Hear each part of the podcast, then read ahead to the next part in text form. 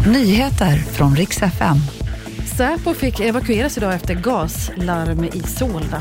Och gymnasieskola i Tulling har fått stänga ner efter stort utbrott av magsjuka. Säpos lokaler fick evakueras efter en konstig lukt i lokalerna i Solna. Omkring 500 personer fick idag evakueras från lokalerna och polisen misstänker att det här rör sig om någon form av gasläcka. Boende i området har ombetts att stänga fönster och dörrar. Region Stockholm gick upp i stabsläge och skickade ut sjukvårdspersonal. Fem personer ska få sökt sjukvård efter detta. En gymnasieskola i Tullinge söder om Stockholm fick stängas ner helt idag efter ett stort utbrott av magsjuka.